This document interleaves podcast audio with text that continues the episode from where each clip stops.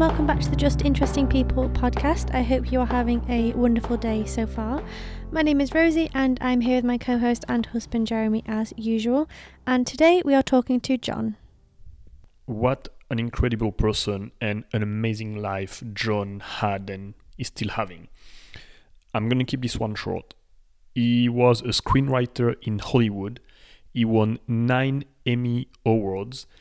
Years later, right now, he's spending half of his time in India, half of his time in the US, raising money to help orphan girls in India go to college. How did that happen? Just listen to the episode. It's absolutely amazing. And John is such an amazing source of inspiration and motivation. After listening to this episode, you're to want to chase your dream and go out there because the world is full of amazing opportunities. Enjoy. John, welcome to the show. Rosie and Jeremy, thanks for having me. It's great to be here. So excited for this episode. When I when I was doing my research, I was like a little geek. I was like getting excited every time I was reading something new about you. so yeah, I'm super pumped about it. I, I hope it lives up to that in any way. I'm sure you will. All right. Uh, no, I mean, talk about interesting people in the world. Um, when we go through your Instagram bio, it says father, orphan advocate, author, photographer, screenwriter, TV producer, volunteer, traveler. Where to start? You got a lot going on. Let's start with um, the beginning because I've seen something super interesting. I've never talked to a screenwriter in my life, I've never met one. And so I've seen that you studied actually business administration when you were younger, but you decided that was not for you. And you decided instead, I want to be a screenwriter. And when I saw that about you, what came to my mind is I mean, there's one thing between I want to become a screenwriter and having the skills and everything to be a screenwriter. It's not that easy. So, how did you make that decision? Was that something that you were doing before that? Yeah, when I was in college, I studied business because I really didn't know what to do. And I thought, well, everything is sort of business, so I'll study business. But as I got closer to the end, I realized I hate business. and so and so I started to think, what would what I really like to do? And I thought I love movies, and I thought I'm going to write movies. Now I had never written a movie, but I had never even read a screenplay before. I just hmm. got in my car after graduation, like you do when you're 21 years old, and I drove across the country and I got to Hollywood and I showed up and I started writing. Now, I started reading books, I started reading screenplays. And the funny thing is, so after three weeks in town, I finished my first screenplay. Wow. And it was about midnight. About midnight. So I was so excited that I finished the script that I decided I needed someone to read the script right then. Yeah. So I went to, I didn't have a printer, so I went to an all night, like Kinko's print shop. I printed a copy and I drove into the Hollywood Hills. Now, I only knew one person in town who was in the business. This was a guy who wrote The Revenge of the Nerds back in the day. Hmm. And I went to his house. It was past one in the morning. and this is, I love this story because I would never do this now, but it just shows the kind of hubris and enthusiasm of youth. I Yeah. ran up to the door. I banged on that door like I was a cop trying to break in at the drug bust, you know, and I was saying, Tim, Tim, like, I finished my script. And like he was probably home, but he didn't answer because he thought this guy's this guy's on crack or something. And I left that script on his door and I thought I drove down through the Hollywood Hills feeling like somehow I'd been cheated out of something. Like my success will have to wait till the morning and that is bull, you know. And and I just like I always remember that moment because from there to today, I mean, it's a lot of work. It's a really it's a tough business. It's super competitive. And so but that first moment, I mean, had all the kind of enthusiasm and inspiration that uh, I, I some days wish today that I still had. You know, that exact same spark. kind of yeah, yeah, yeah, and that sort of naive naivete that just says go bang on the door at one in the morning. you know, sometimes I wish I, I still had that. I still have a bit of it, but not like that. But were you like, would you define yourself as a creative kid, teenager? Um, because I mean, I don't know if I don't know anything about it to be honest. But I don't know if I, if tomorrow I grab a notebook or a laptop or whatever and decide to write even a short movie. I have no idea where to start, so I don't know mm. how to go with it. You know. Yeah, well, the internet's good for that. It'll, you know, there'll be endless amounts of things to tell you what to do. But also, ever since I was little, I was a creative kid, like you say. I mean, I was, I wrote my first book when I was 13. And Wow. I used to, my mother used to come up to my room and say, Hey, uh, John, it's a good day outside. Uh, why don't you go outside?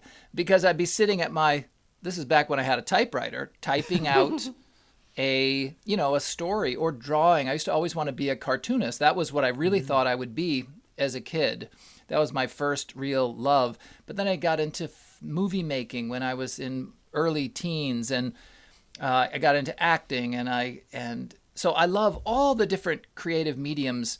I love music. I play the guitar and write songs. But um, uh, my goal was to find a way to make a living doing something like that.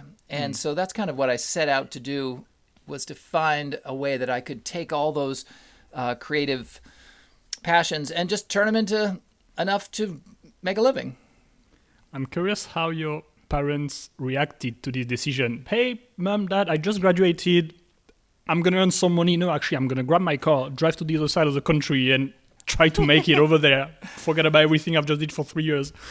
Yeah, I was fortunate because my parents, uh, growing up, they encouraged me in all kinds of creative ways. But they also, one of the offers they made me as a kid was any creative thing that I needed, a tool or, um, uh, or you know, something to, to assist with that, they would provide me with.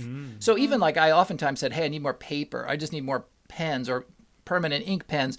But one time I was into the piano, and my father, after listening to me bang away up in the living room on on the piano we had up there, he came home with this crappy uh, baby grand piano he bought in a bar for fifty bucks, and and he said, "Hey, this is your piano, and we're gonna put it in the basement."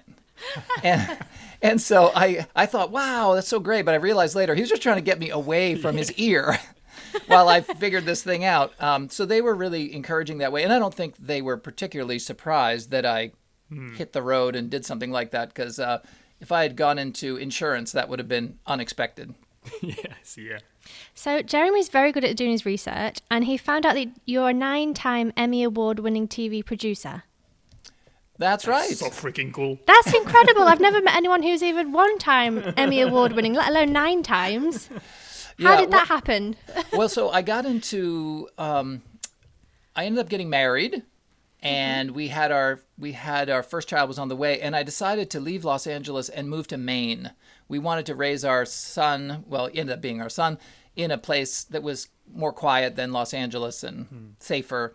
And so I ended up getting into the television business just as a creative i was thinking well you know that's a creative outlet uh, even though I, I had experience just as a writer out in hollywood. And so i ended up working as creative director for a big group of t- television stations. Now in the emmys there's all kinds of categories that you just don't know about. So there's the primetime emmy awards which are the ones that everyone sees but even Yeah. the daytime Emmy Awards, like not everybody watches those. But there's all kinds of other Emmys that never make it on to the big stage. So a lot of my categories were in things like, you know, set design and musical composition and some writing categories. And uh, that was over my career, over the course of my career. So. Uh, yeah, I, I I should have them all lined up behind me, Yeah, glistening yeah. Yes. That would be pretty cool. in the light. But um, uh, no, they're all in a storage bin somewhere uh, right now. Oh my gosh. Do you introduce yourself as, Hi, I'm John Marshall, the nine time Emmy award winning TV producer? Now, Because if you don't, you should. Oh, I, I only do that when I really want someone to listen to what I have to say. And I've done it once where I had an idea. I was I was working in television at the time, but I had an idea for something that I wanted these people to take this idea. And so I walked in with one of them and I just plunked it in the middle of the table before I started to talk. And I said, boom, okay, here's my idea. And I just wanted them, that was the only time I actually played the Emmy card. But generally, I tried, I, I don't lead with that. Um, but uh, I was recently over in India and I have a friend over there. And whenever he introduces me, that's what he says. so I let, I let, I let yeah. other people, other people can do that. I, it feels, uh, doesn't feel fantastic for me to do it.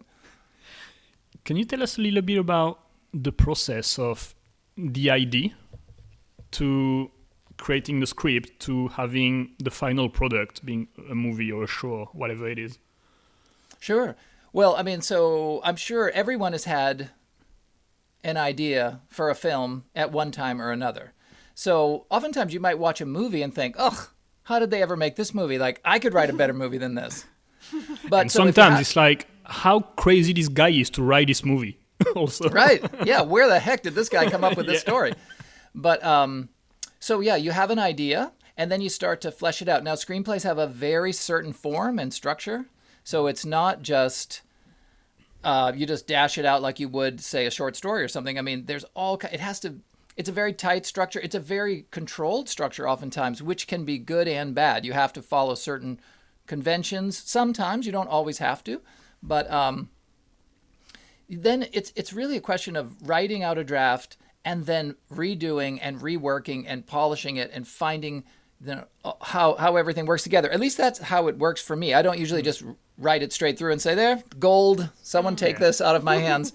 uh, it usually is a is a process. It takes a while, and um, and then the long. I mean, the crazy thing about being a screenwriter. I mean, I say screenwriter. I have worked there and sold screenplays, but I have never had a feature film produced. Because it's it, uh, there's so many scripts that get written that do not get sold, and there's yeah. so many scripts that get sold that don't get made. So, like, you can make a living as a screenwriter not having your work produced, which is a little bit like being an architect who never has a building get made. It's not as fun. Oh. You can still get paid, but so um, it's pays you in this case. So you'll have us. Let's say a producer might say, "I need a story," and they hire a writer, and you write the draft, and they love it, and they run it around town to raise the money, and they can't do it, and so it doesn't get made. I mean, that happens so often. It's mm. sad. But, that must uh, be so frustrating. Cause, like, even though you're being paid, that's most of the time people do things, especially creative things like that, because they love it and because they want to do it. So having spent so much time creating a script and then yeah, it gets sold, but it's not actually being made, and you can actually see it on the screen. That must be so frustrating. Yeah, and sometimes you come really close, like super close, where it just feels like this is it. We're right on the precipice. This is where it happens, and then one thing or another. You know, it's it's a very difficult uh, business, you got to have, and I think, like you said, Rosie, you got to do it because you love it. Mm. I had a friend one time in LA who said, Ugh, you know, it's so difficult to be a screenwriter. And I said, Well, how much did you write today? And he said, Nothing. Mm. And I said, Well, then you weren't a screenwriter today. Like, yeah. if you're writing, you're a screenwriter, and you're not going to like this job anymore if you're paid for it, if you don't like it when you're not being paid for it. So I happen to really love all mm. that creative work. Now, I would love just to see the hard work and everything that that um, that I've done, watch it on the big screen or even the little screen. But um, you know, it's it's all it's all part of the process. And my path has led through Hollywood and into television and other places as well. So uh, it's been an interesting creative journey. Interesting. I feel that's a side of the world that we don't see or hear very often. You know, things yeah, happening no that we don't really know about. Um, well, and you and you you might hear stories of someone who writes a script and sells it for big money, and it's all everyone's you know praising this certain writer but like this real story that writer may have written for years and years that script yeah. may have been around forever like sometimes yeah. script lasts for 10 20 years and you know working to find a way to get it onto the screen it's because there's a lot of timing that has to go into these things with the director has to be available or the right actor has to be available or you know everyone's schedules have to meet up at just the right moment for things to happen mm. so it's much easier not to have something happen than it is to make it happen. And um, but but that's also that's part of the business. And uh, it's if it were easy and super you know if it were super easy everyone would be doing it. So it's yeah. uh and, and yeah, even as it stands a lot of people are doing it. Hmm. Was traveling part of your life at this time? Was that a passion from when you were younger, from your parents maybe, or? No, in fact, um, I didn't really have the travel bug or even think about travel until I was married, and now we had two kids. We were living mm. in Maine, and my wife's father uh, got suddenly sick and passed away. And two weeks after that, my best friend was was uh, murdered. And so within two weeks, we had these two terrible losses, and it was like grief central at my house. And so I sat down with my wife and, and I said, "What do you want to do about this?" Really, we didn't we didn't know how to just go through the motions of life anymore. And she said, "I want to go live in another country." Mm. And so I said, without really resisting it, I said, "Okay, like let's just pick some countries and we'll narrow it down." So we grabbed a bottle of wine and we each picked five countries, and then we started to to to see which ones got ruled out. We wanted a place that liked Americans. We wanted a place that was that was warm. We wanted a place that was not too expensive, uh, not too too too far away.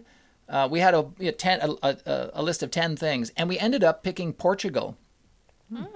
And so we packed up our kids when they were seven and five. We sold our house, and we went and lived in a little Portuguese fishing village for one year, Oh, Wow. just to just to go and heal, and and get over these two these two terrible losses. And so that experience living in this little seaside village in the Algarve, little place called Salema, which is much much bigger now than it was back then. it was about 250 people, most of whom were octopus fishermen. It was really Is it an near? Is it on, on which side? Is it ne- near Faro, near Sagres? Like on which side of Algarve is it? it's on the western side, just before you get to the westernmost tip and take a right hand turn and head up toward Lisbon. It's right down there, um, uh, right down there on the on the on the coast, and we had a beautiful little house right on the water, and we lived uh, right with all the other fishermen in this little tiny town of about 250, and it was it was a magical year, and it really opened my eyes to the idea of of travel. That was kind of the first time that we thought we got to do it as a family too, so that was pretty great. That must have been some experience for your kids as well. I mean, at that age as well, moving to a different country where they speak a different language and then into a small fishing village, that must have been quite a cultural change and also eye opening, but also great to kind of teach them that there is a whole world out there and it's not just America. Oh yeah, and our kids went to the local uh, Portuguese public school. Uh, it was a little one-room classroom, had about 18 kids in it, and so we walked in one day and just said, I said to the teacher, "Hello, you know, falo inglés," and she said, "Yes." I said, "Oh well, can our children come to your school?" And she said, "Yes." And I said, "When?" And she said, "Tomorrow." Here we go. And so we came. We came the next day, and I remember, you know, it was mostly taught in Portuguese. They learned the language really fast, hmm. and I remember it was a it was a parent teacher day sort of thing. And so I went in and sat with the teacher, and she said, "Oh, our son's name is Logan." She said, "Logan." He's such a nice boy. He's doing so well. You must be very proud of him. I, we said, Yes, yes, we are. And she said, I just have one question for you. And I said, Oh, what is that? And she said, What is his last name? because they hadn't even taken they hadn't Oh. taken any records from him. They Oh, just God. they just took his first name and they never asked him his last name. and that's how loose it was. Like in America, you need forms, you have to fill out all this kind of stuff. There, it was just like, yeah, come on in, sit down, and we'll talk about it in a couple months. You know, what's his last name? I was like, oh, so it's funny. Marshall. Yeah, okay. So that was the the inception of traveling in your family and what gave you the travel bug, I guess. It was, and you know, Yeah. it really. The thing about life that that I've found is like, so, especially if you have kids, a lot of life becomes really routine. Like you, you kind of go through the motions. You're just repeating the same processes over. Now it's not bad. It doesn't Yeah. mean that it's uh, it's not worth doing. Uh, Raising a family, I mean, it was wonderful. I, I loved every minute of it. But a lot of it just gets you get through these motions. You're kind of repeating um, the same steps that you did and uh, as time went by, 10 years from that time passed, we came back from Portugal. We got a place, the kids were in school, 10 years go by. And as as as life happens, you know, um, my wife and I uh, were having trouble and we're kind of drifting apart and um, kids are growing up and I was just I wasn't feeling like creatively inspired at work and I was just feeling kind of dead, you know, I was uh, and so um, my wife wanted for her birthday to go to a yoga retreat, which wasn't really my thing. And I said, well, all right, we'll go. And I, I, I loved it. I had this amazing yoga retreat where I just felt so centered and focused and great. And um, even though like we were having trouble, I was flying back on the airplane. I was looking out the window. I was feeling about as good as I've ever felt in my life. I was looking at the beautiful kind of Windex blue water of the Caribbean down below. And as I was sitting there, three words popped into my head. And those words were year of service. Mm. And when those three words popped into my head, I just instantly knew that that this that this if I say these words out loud, they are going to happen. Hmm. Because my wife and I had talked about taking a trip around the world many times in our in our time together, but it's never the right time for a trip around the world. You know, it's always too expensive or It's always a good reason, yeah. yeah, or you know, y- your career is rolling, or you know, it's too dangerous in the world, or something is happening. Your neighbors don't want you to go. Something, some reason you mm-hmm. shouldn't go, and that, but, but ours, you know, it's an, it's expensive to go sightsee your way around the world. But this idea of year of service, I thought if we do a year of service around the world, it probably won't cost all that much at all. We'll be able to volunteer with organizations that need us. We'll have we'll be doing good work with local people, and uh, in in some cases it might not cost anything. And we could go and, and, and really connect with the world. It'll probably be more meaningful than looking at a bunch of museums and and taking some sightseeing tours. And so I was just sitting with those words in my mouth, uh, not saying them because I was a little bit nervous. You know, I actually felt if I say these things, like, we're, do I want a year of service? Like, is that what I even want? and so when we stepped off the plane uh, in Atlanta, we were walking to get some lunch, and we sat down, and I just said them. And and it was like at that point, my wife just like she loved the idea, and we just glommed onto it, and uh, so we decided to take a uh, a trip around the world to. Um, to to volunteer our way with our kids. Now this is 10 years later, so now our kids are 17 and 15. And uh, and that's what we did. That is so cool. How did you find the volunteer work? Did you just turn up somewhere and figure it out, or did you kind of organize it all before you went?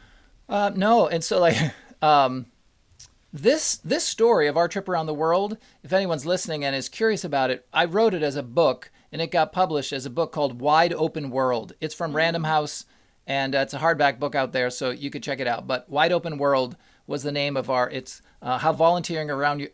How volunteering around the world changed one family's lives forever. That was the that's the sort of subtitle.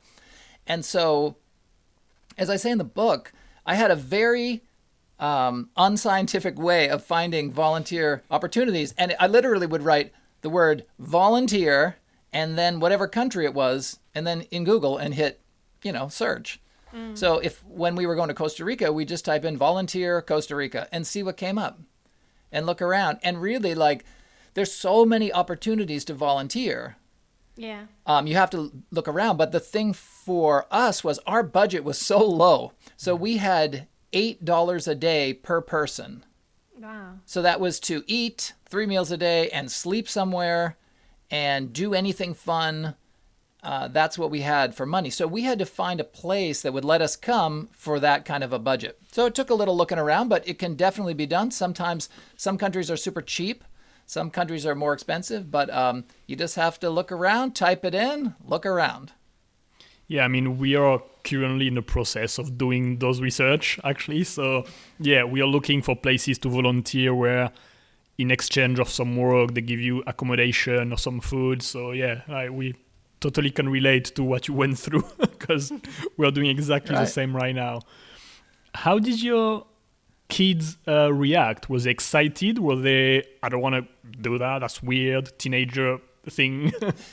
Well, yeah. I mean, our so our son was going to be a uh, he was going to miss his second semester of his junior year, and uh, and our daughter was going to miss the second semester of her freshman year, and so our son was really on board. He was psyched to do it. He kind of was right away thought it was a good idea. Our daughter, she was she was pretty much you know at the time she's spending a lot of time on her phone and uh, and a lot of really really close friends, and so it was a it was a bit harder to get her completely on board. But then eventually she she kind of she saw it as something that would be fun and kind of dove right in, and we didn't have any trouble with that at all. I mean, I would imagine there's we did see people on our trip who were traveling with teenage kids who looked like they were in hell. Yeah. and and and we really thought, oh my goodness, thank the Lord that that is not us, because we our our trip was not like that. Like our kids were down to travel; they were very adventurous. So we one of our stops was in New Zealand, and we did um, we did some woofing, um, which is working on organic farms, and that uh, most of that is free. You work, and they give you food and and lodging in exchange for a certain amount of work per day. Well, at home, our kids, they didn't want to do any work. You know, if I'd go out, I'd, we had a big yard and we had leaves in the fall, and I'd say, hey, we have to go rake up all the leaves. And there's there's like a weekend's worth of work if you work all the time. It's so mm-hmm. much work. And after about five minutes of raking, one of them would say, how much longer are we going to do this?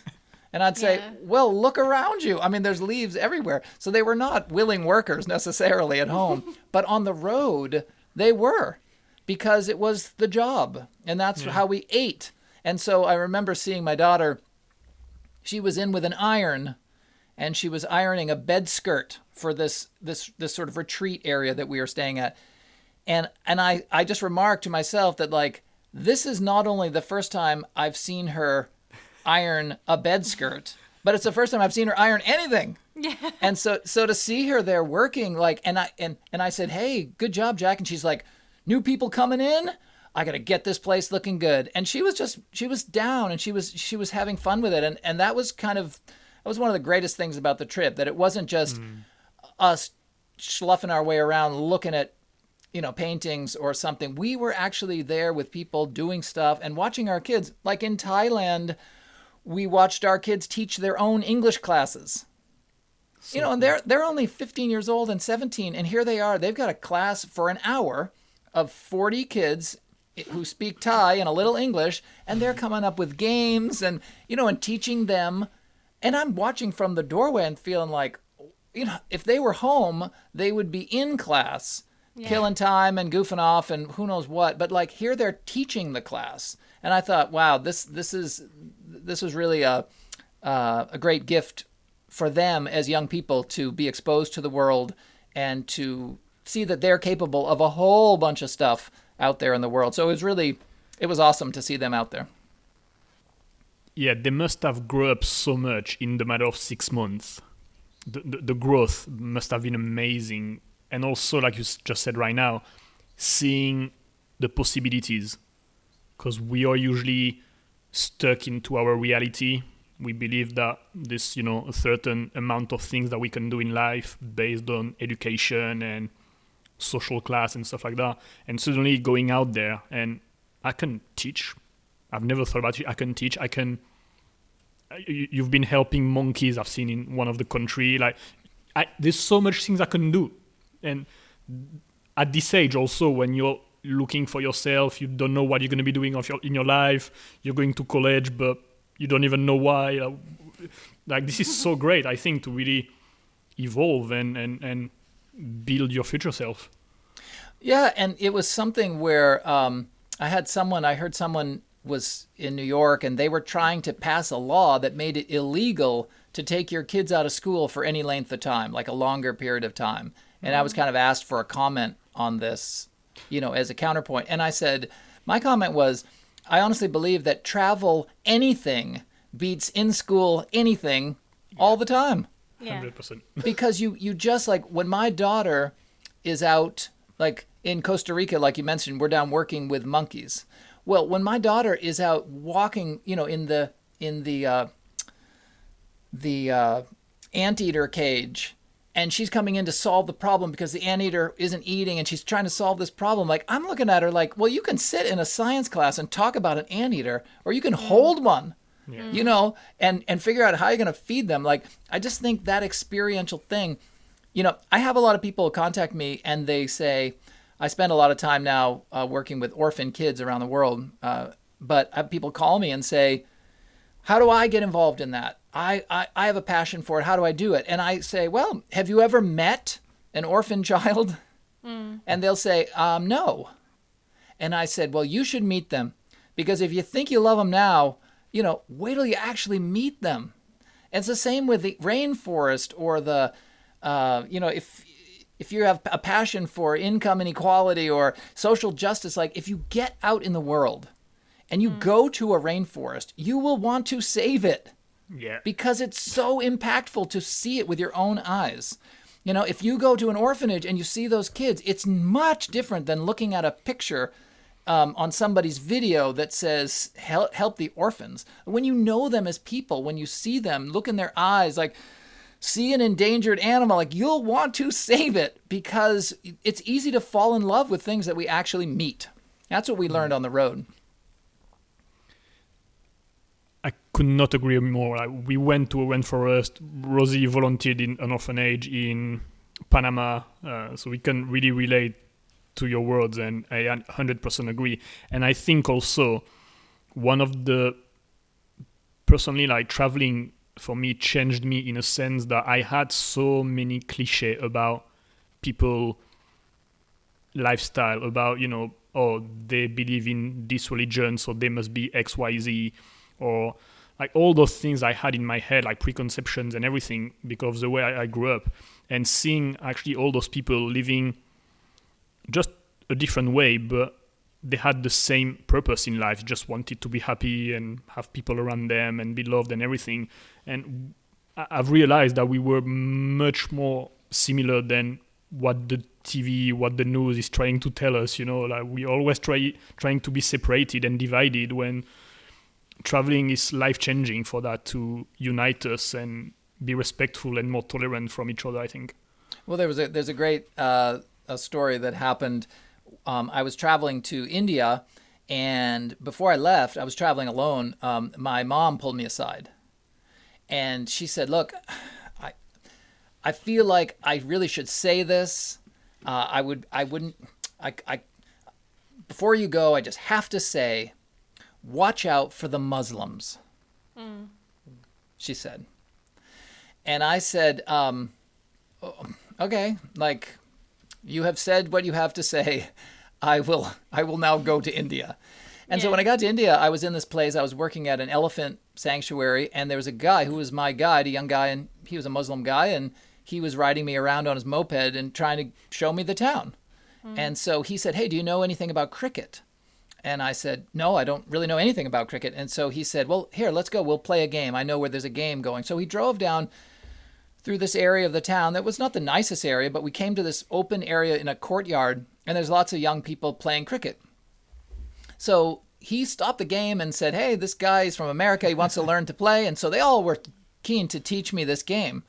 And I played baseball, so they're lobbing it to me, and I'm killing it. I'm just like mm. smashing it up. And so pretty soon, around the edges, all these people start coming to the windows and cheering. These mm-hmm. mothers, these mothers are coming to the window and cheering, and fathers are coming out with folded chairs and sitting there to watch this game. And and then pretty soon, they start bringing out tables with food and they're making a little kind of a block party for my cricket, you know, initiation. and kids are down running around and just and they put music on, and there was like this impromptu party in this in this sort of area. Uh, so I said, "Hey, could I?" I had my camera, so I said, "Can I get a picture?"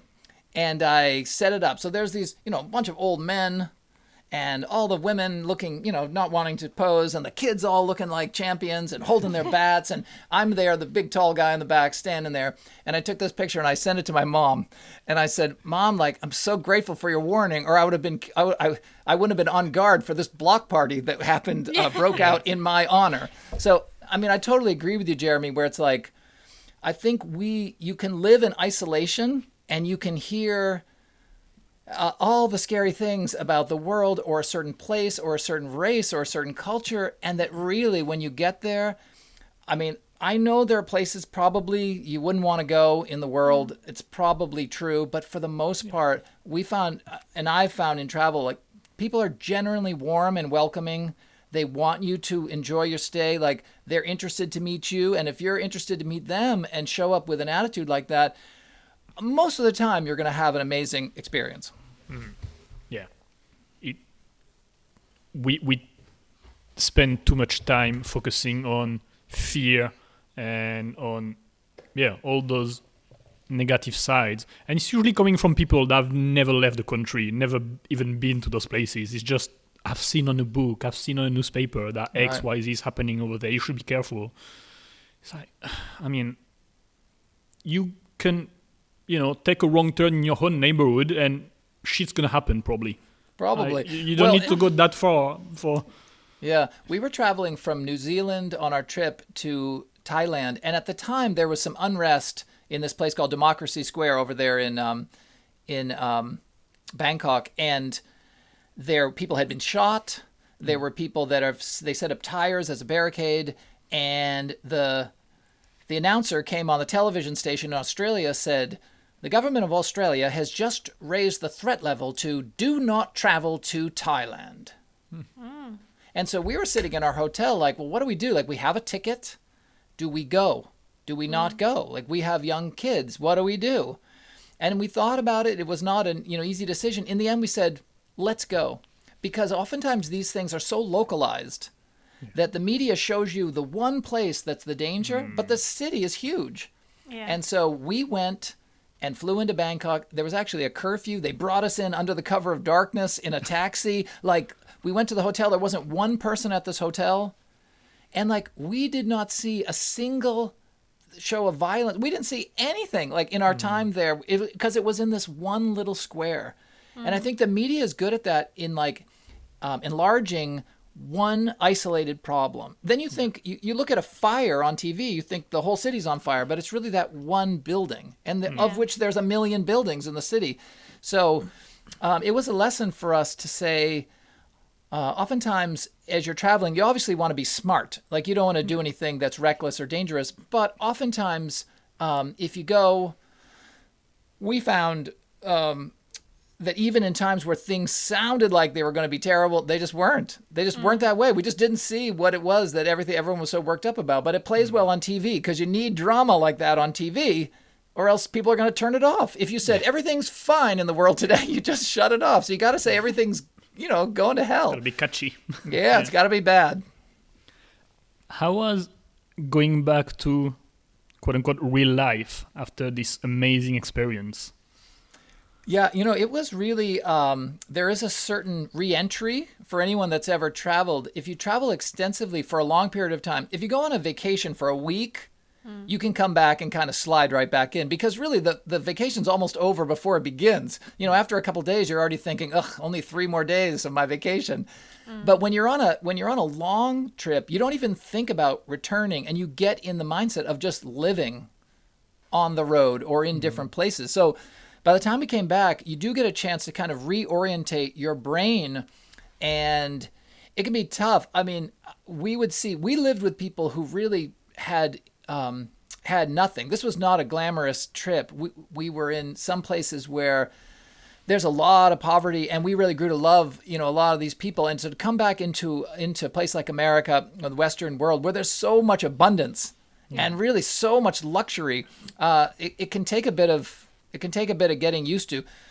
I, I don't put it all i don't put all that down as a way of living um, because around the world i found uh, i mean everyone wants to come to america or the uk or you know they, they would love to come and have the opportunity because in a lot of these places there just is not opportunity. Um, so there's a lot of good in that but there's also a lot of um, just crazy abundance uh, which is which is uh, can be hard to take take in. But i did find after a while i was not as interested in um, my work. I, I kind of felt that in traveling and seeing a different way of living that i had been um, my mind had been opened up to the possibility of doing something different other than you know creating another tv show or doing something like that which i loved as a job but it started to feel less and less uh, important to me and you know and quite uh, perfectly honestly getting another emmy statue just really had no appeal. Um, because these it's funny when i was traveling we were at an orphanage and i met these two uh, well i met lots of kids but i had the picture of these two girls that i loved and i had them on my on my uh, computer kind of taped near my computer so i just wouldn't forget them. You know i had their picture taped up and i thought one day about uh, these statues and like when I look at these statues, they don't make me feel anything. I don't feel proud. I don't I don't feel like I don't remember the work even. I just see them. They're like a you know like a lamp or something. They're just like another Yeah. thing that you have to dust every once in a while. You know if they're out and about. But when I look at the faces like of these kids, I feel so um, emotional. You know, I feel something real about them. Um, so, like, I just think whether if you know it, it started to feel to me that if I could go out and help another kid, or help in another way with some people in the world who are struggling, that would mean so much more to me than going out and getting another one of these statues. So, like, that's actually um, what I did. I decided that I was done with the uh, television business, and I went off in search of something else. That's really. That's two things. Um, no. Something that I've noticed after going traveling to a poor country is when you come back home, you have about a week where you're full of good intentions. You're like, you know, I'm, I don't know, I'm gonna raise money for this. I'm gonna collect that and send it there. Uh, you feel really grateful to have all this food. You feel really grateful for the water that you can drink from the tap. And then life comes back, and you know, you just sl- it fades away, and you you have the good memories, but all those intentions fade away, and you don't do anything with it and stuff like that. So, I think that that happens for a vast majority of people traveling, I believe. Um, happened to me personally. So really, that you actually thought about it but did it and took action. Really, I want to encourage you for that because I know I know it's not easy, and I know most people don't have the courage and the, the I don't know the what, but everything to do it. So really, like that's amazing that you actually took action and went for it. And it's also really courageous because I mean, you still have to live and eat and you know have a shelter and everything and saying like i'm throwing everything away my career and stuff to pursue that i don't know how i'm going to be making it but i'll figure it out it takes courage Oh yeah, uh, I, maybe. Um, I had though. So there was a time. This was. It took about four years. So we came back. I was. We were back for about four years, but then my my wife and I split up. We went on that trip. We'd been having problems, and I was thinking that the trip around the world that we did together would bring us back together. Mm-hmm. And it did for a while, but it really didn't solve the underlying issues. And in the end, after about four years, we split up. Now, mm-hmm. right around that time, f- about a year later after that, my youngest child, my daughter, went to college, and I was alone in the house. Mm-hmm. And not too long after that, my the the company I worked for was sold, and my position was I was kind of downsized from this position. So the three things that I'd kind of depended on, my wife, my kids, my work, were gone Interesting. and that I had to make a decision at that point. And so if it's courageous, I'm not sure, but like I just thought I can't live in this house. It's really cold here uh, in Maine in the wintertime, and I didn't want to live in the house in the winter by myself. I just thought I would, I'd go mad, you know. So I decided, kind of on a whim again, that I'd sell my house. I would buy a one-way ticket to India, and I would write another book. Because at this time, my book this wide open world book was just about to come out and i thought i'll go write a follow-up book about volunteering my way around india hmm. So it was kind of practical like i was kind of i wasn't going to say i'm going to go save the world i was really mm. going to think like okay i'm going to switch gears i have to i have to reinvent myself now mm. my life has changed here and so I went to India, and my plan was to spend, just like the wide open world trip, was to spend a certain amount of time volunteering my way around the country. There's all kinds of different states. I didn't know a lot about India, but I found it very interesting on my first trip. And my plans just abs- almost immediately fell apart because um, I got really sick. And this was, I had a fungal infection in my sinuses which was so bad that um, I would be walking through the streets and I would smell something that would make me want to gag and throw up, but it was the smell coming out of my own head. Oh God. That was that was the it was like the rot inside of my sinus from this fungus. Oh my goodness. I know it's horrible. So I needed to get well, um, and I was alone, and that's really hard to travel and get sick. If you're traveling alone and you get sick, it's no fun. So I um, I called the only people I knew in India personally was um, they were at this orphanage in North India. We went there on that first wide open world trip. We stayed there for a month. So I hadn't seen them in four years, but I called him up and I said, "Can I just come and get well at the orphanage?" Hmm. And he said, "Sure, just get anywhere close. We'll come pick you up." So I got on a bus for 15 hours. That's how far away I was. I, I was delirious. Like, I mean, I truly, I was not well at all. And I went here, and my plan was to stay at the orphanage for two weeks. Mm-hmm. And I ended up staying there for six months. I stayed there the entire length of my trip Wow. because I just, I mean, these kids at the orphanage. So, um, Rosie, you've been to an orphanage. You know, some people who hear the word orphan, you might think of them as like, you know, David Copperfield or something where these sad, dirty, you know, desperate, pathetic, you know, urchins. And like, that's what I kind of had thought before I went to one. But these kids are not like that at all. Like the kids that at this place, they were happy. They were so full of life and so full of love for me that they kind of brought my, uh, you know, joy for living and, uh, uh, and just brought me back to health. And afterwards, I just, I couldn't imagine leaving. And so I stayed. I stayed for the entire length of my trip and kind of got into orphanage life.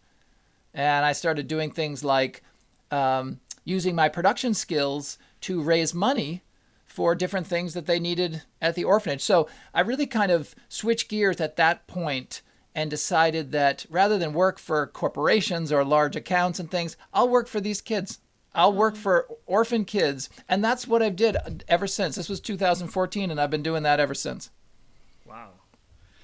And pretty much from the beginning, like w- when you spend the first six months there, did you think I'm gonna be doing that for six months and then again I'll go back to a normal life, or do you think this is it? Like this is my I don't know calling, whatever you want to call it, but like this is what I want to be doing for the rest of at least for a few years, for the rest of my life maybe. Yeah, no, I thought there, there was actually, I mean, I I grew to love these kids like my own kids. And there was a time towards the end of my stay there where I was sitting with a couple of the young girls from the nursery. They were we were watching a movie in the movie room, and I had they were sitting on my lap, and one of them's playing with my hair, and the other one's holding my hand. And one of them turns and looks at me, and she didn't say this accusingly. She just said it very straight, but she said, um, she called me uncle, and she said, "Uncle, how can you leave us?" Like she, she was just asking the question like like for my sake like how am i mm. going to be able to leave her? Mm. And i really i sat there and thought about it and i'm like that is a really good question. You know i just thought to myself as this stupid you know watching frozen for the 10th time or something on the on the on the movie screen. But i really did think about it and thought yeah how do you just up and leave people that you've fallen in love with? You know do mm. you just and i decided right then that this was the work i was going to do I mean, this feels like the for me it feels like far more meaningful work than you know making another uh, show or uh, any of that kind of stuff. Like it just it just is so uh, personally rewarding. In many ways, it's almost like selfish. You know, people say, "Oh, that's so kind of you to give," and I'm like, no, like I get so much from these kids that it's really in a little bit um, way like I'm doing it for myself Yeah. because it feels so good for me to do it. Now, it's nice that this kind of ex- exchange I've come to find, you know, you hear people talk about service and they say, oh, when you serve others, it feels so good to serve and blah, de blah. But unless you actually experience it and feel it for yourself, for me, I can say if you ask these kids, who do you think gives more, Uncle John or you? They would say, well, we're not giving anything. Like Uncle John gives us so much. But if you ask me, I would say the exact opposite. I would say, hmm. "Oh my gosh, I'm whatever I'm doing for them, these kids give me so much." So it's really the perfect exchange where everyone feels like they're giving nothing and everyone feels like they're getting everything. Hmm. And that's rare to find in the world. Most of the time it's like we say it's win-win. Yes, but this one is almost this is almost beyond that. Like it just almost feels like both sides of the equation feel like they're getting it all. And hmm. that's a really good way to live. That that feels to me um, it also takes a lot of the focus away from me. You know, for a long time in the television business, it was about me. It was about mm-hmm. how do I get more whatever money or, or or awards or acclaim or success or viewers or you know how do I get that for me so I can grow my career. This is not about that at all. This is all about them, and that is very freeing. You know, for me, it's been very freeing to just say like I'm taking my focus away from myself and I'm putting it on someone who really needs it much more than I need more attention. like mm-hmm. these kids need that kind of love and support. And so to me, it feels like this has been a good switch for me. How do you go from volunteering there and I guess in exchange of your time you're getting a shelter and, and some food to actually that becoming your life because you I mean you, you you still have needs you know you still need to make enough living to to live your life and stuff like that how how how can that become your career? Well, so at the time, so I got sort of lucky in that right as that was starting, my book was coming out. So mm-hmm. I actually lived for five years off the money from my book. Oh. So I didn't have to worry about money. So I didn't I didn't take any money. I didn't make any money outside of that. So that was that was great and that like but i also will like i would just get a certain amount and i would just spend it throughout the year and then i would get another certain amount and i would i wasn't saving or making i wasn't mm-hmm. thinking about that i was just kind of bulling on forward with this idea now um since then i have found a way with a new project that i'm working on where it's kind of a miracle but like where someone is supporting my salary for me to do this work so it's like mm-hmm. a uh, an angel investor, like a, a, a yeah. partner, a friend, who is supporting me to do this work. So um, I feel super grateful about that. But yeah, I mean, how do you find? I think if you have your passion and you say like, this is this is what I want, this is what I want to do, um, then oftentimes you can find a way to have that work turn into a, a, a job. I was recently just talking to my brother about this and saying he's trying to think what he wants to do. He's got to switch jobs and I was saying, you know, for me, I sat down at the uh, at the beginning of the pandemic and thought, okay, I want to turn this really into a career. Hmm. Um, so I thought of, you know, what do you want to do? I want to help orphan children. So I sought out organizations that did that sort of thing, and hmm. ended up making connections um, to where now I am doing, you know, almost better than I've ever done, and my focus is 100% on uh, orphan kids. So that is that feels very very lucky for me before we talk about your organization, um, just a quick thing about the book. Uh, I've seen you did a TED talk as well about volunteering around the world. When when did that happen in a timeline? And I don't know how how do you end up doing a TED talk? yeah. Um, that happened. It happened right before. It was after the trip, but before the book came out. Mm. And that was actually it was fortunate that that happened because then that was a selling point for me to go in and say, um, "Hey, and if you want to know about this book, you can just watch um, mm. this yeah. little TED talk." So, um, you know, TED is something. There's there's there's the levels of TED. So there's the TED stage, which is in California. That's the main one that you might have Bill Gates and Kofi Annan and and Malala might speak at all in the same week. And but then there's TED, what's called TEDx events all over yeah. the world. You may have them in England, um, and a lot of times, if people are interested in doing a TED talk, you need to have an idea that's worth sharing. But then you need to reach out to your local TEDx coordinator because mm. they're looking for people who want to do mm. this kind of thing. And so you need to send them a note, go onto their website, find and say like, "Hey, I have a talk that would be about X." And if it works in with what they're doing and you can convince them that you might make a good uh, speaker, uh, you might be on the TEDx stage next. So uh, there's lots of opportunities for that to get out there and um, and uh, tell the world what you're up to. Interesting. Something I'm I'm getting from this conversation, I, I was just thinking about it. Like what I'm getting from you is um, when you have an idea, when you want to do something, there is a way to do it. Uh, you know, I, I feel I we have often excuses not to do stuff. Uh, I can't do that because I don't know about it. I'm not knowledgeable. I I'm not gonna reach out to this person because she's gonna say no. I don't know. We we are really good human beings at, at creating excuses and stories not to do stuff. right. And and damn, and that's something I know. But listening to you really is giving me the thing of things are possible. You can make it happen. You can live this life. You can be on a TED talk if you want. Just reach out, like go out there and find a way to do it. It's not that hard. It just takes dedication and not listening to this voice saying you'll never be able to do that. Well, and one thing I say in the TED Talk, actually, now that I think of it, was um, if you want to take a trip around the world, if you want to do that, um, the greatest obstacle you'll face is deciding to do it.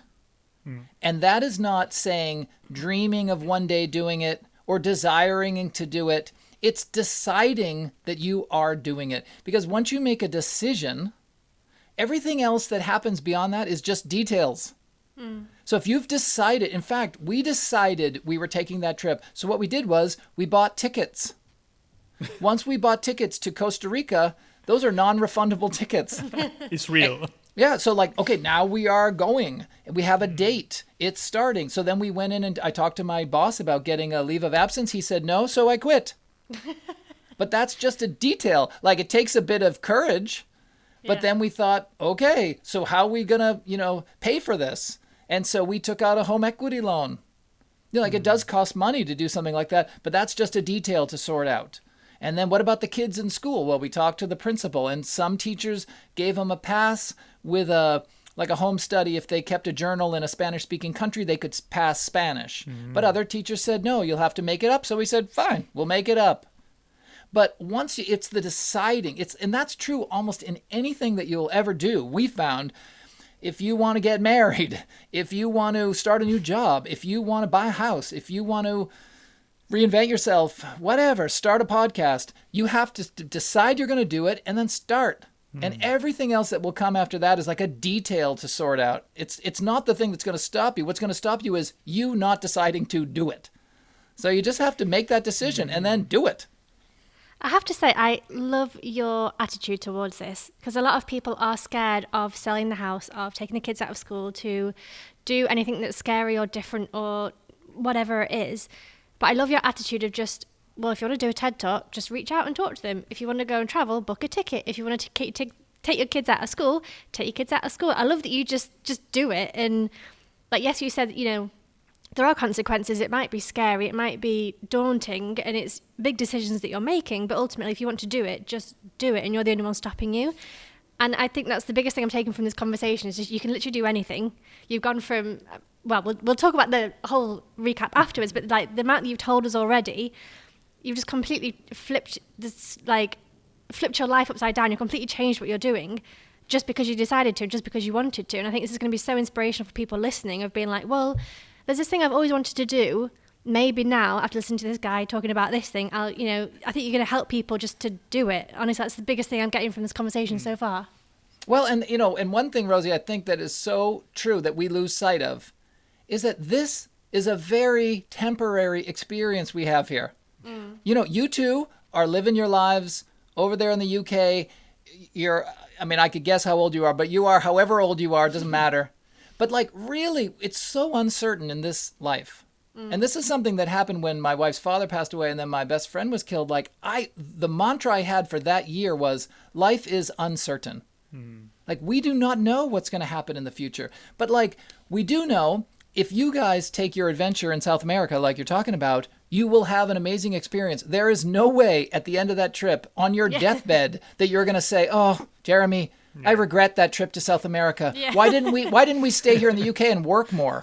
Yeah. Like that would have been smarter. Like you are like I can I know for a fact that when I'm old and I'm sitting around with my kids and we're talking about memories, our memories will go to the time in Portugal where we lived there for a year, the time we took that trip around the world, my time over in India um, working with those kids. It's those moments where you kind of step out of your routine.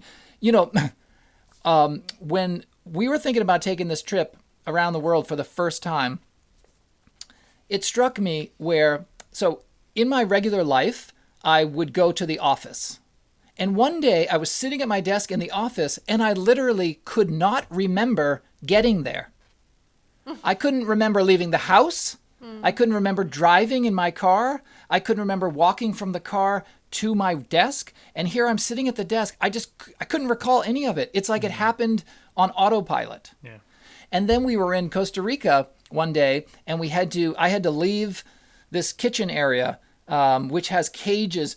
In Costa Rica, it the uh, place is an animal sanctuary for monkeys. So the monkeys live free outside the cage, and you are inside the cage. Literally, you're in the cage, and the monkeys on the outside. But the monkeys want to get in.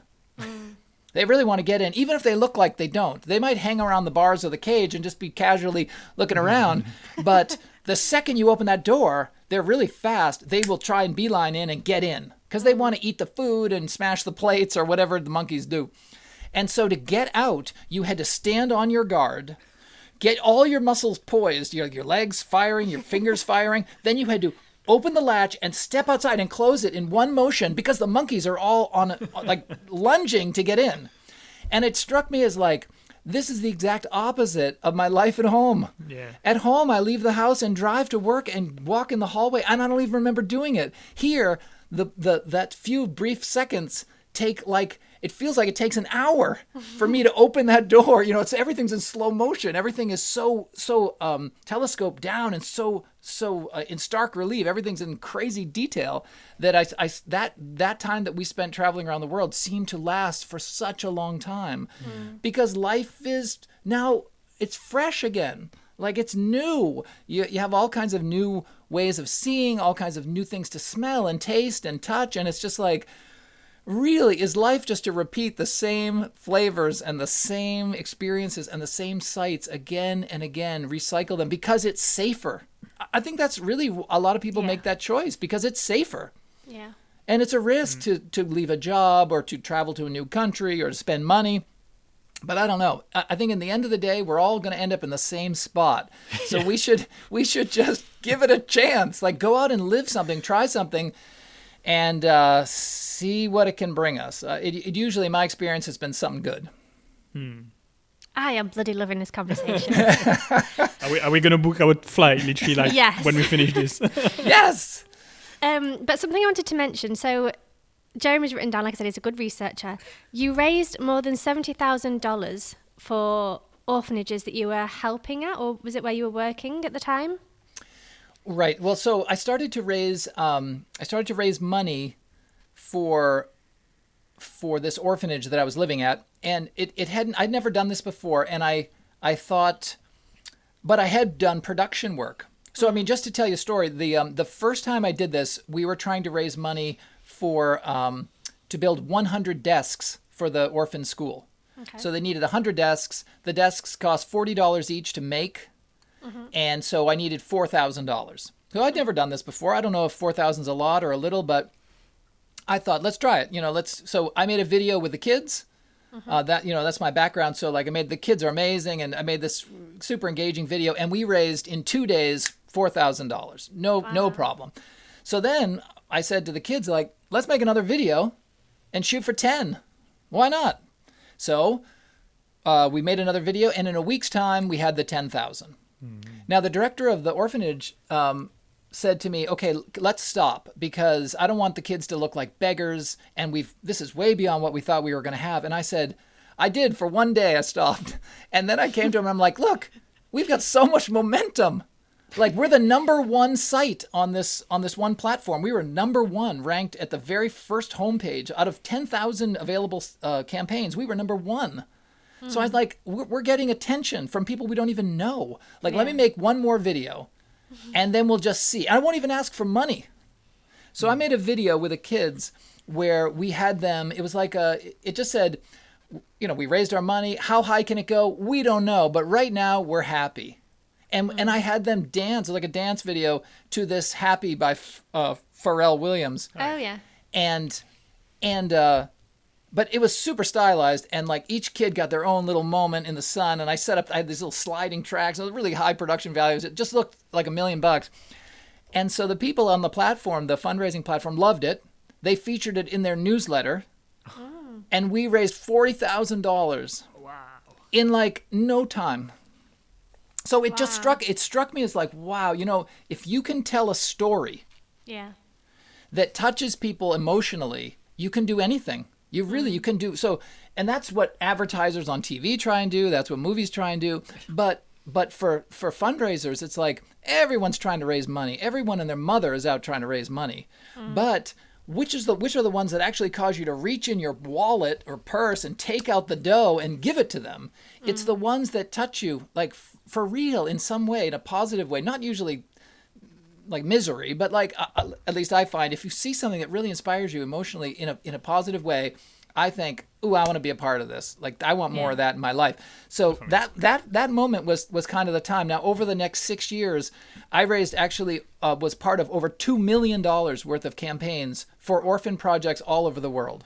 I started I started people when you when you're successful raising money online, everyone wants to talk to you because it's hard. Yeah. Yeah. So pe- people, and you know, I had a guy in Zimbabwe call me up and say, "Hey, we could really use another girls' home for our orphanage, and we want to build ten of them, so we need a hundred thousand dollars." And you know, I said, "Well, let's do one, and we'll we'll raise ten thousand, and we'll build it. And if you do a good job with it, maybe we'll do another one." And uh, so we did. We raised the money, and then I I went down there and looked at it, and you know, we only ended up doing the one, but it's like uh, that really became something I thought, oh, I'm good at this. Like this is something where all my I saw all my TV training at that point was just practice for the Yeah. stuff I'm doing now. It was just coming getting my together. skills up so I could do this kind of work.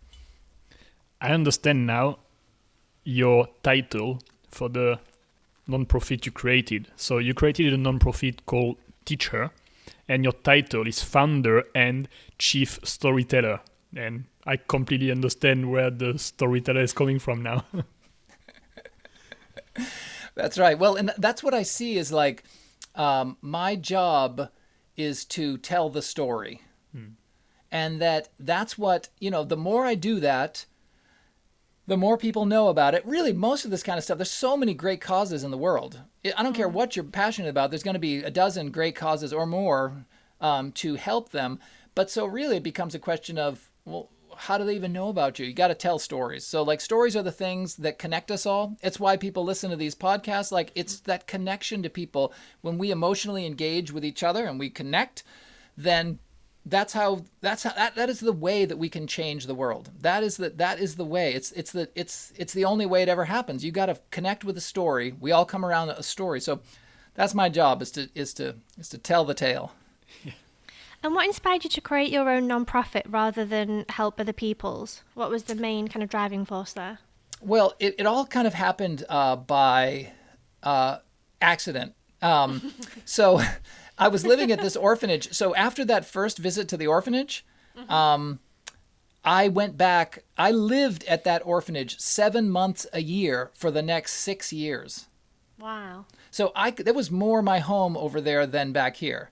Yeah. And my daughter, who who, um, you know, she did, wasn't crazy about that. Like she wanted me around here. She said to me at one point in what's got to be the most um, the most stinging rebuke of a father ever. But she said to me, um, "Isn't it great, Dad, that you're helping orphans around the world, yet you're making orphans of your own kids?" and I was like, "Ooh, ugh. Oh, Yeah. that stings. That stings is right. So, uh, but you know, for me, I was living over there after about six years went by, and some of these kids had grown up, and now like they're like my own kids. Like I love them just like like that. And so I was sitting with some of the some of the kids.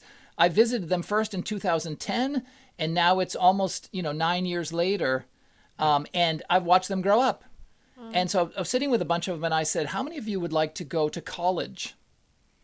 Because no no one from this orphanage had ever gone to like a proper university. Just they didn't send them off. It's expensive and Yeah. and so you know I said put your hand up if you want to go, and eight of them put their hands up.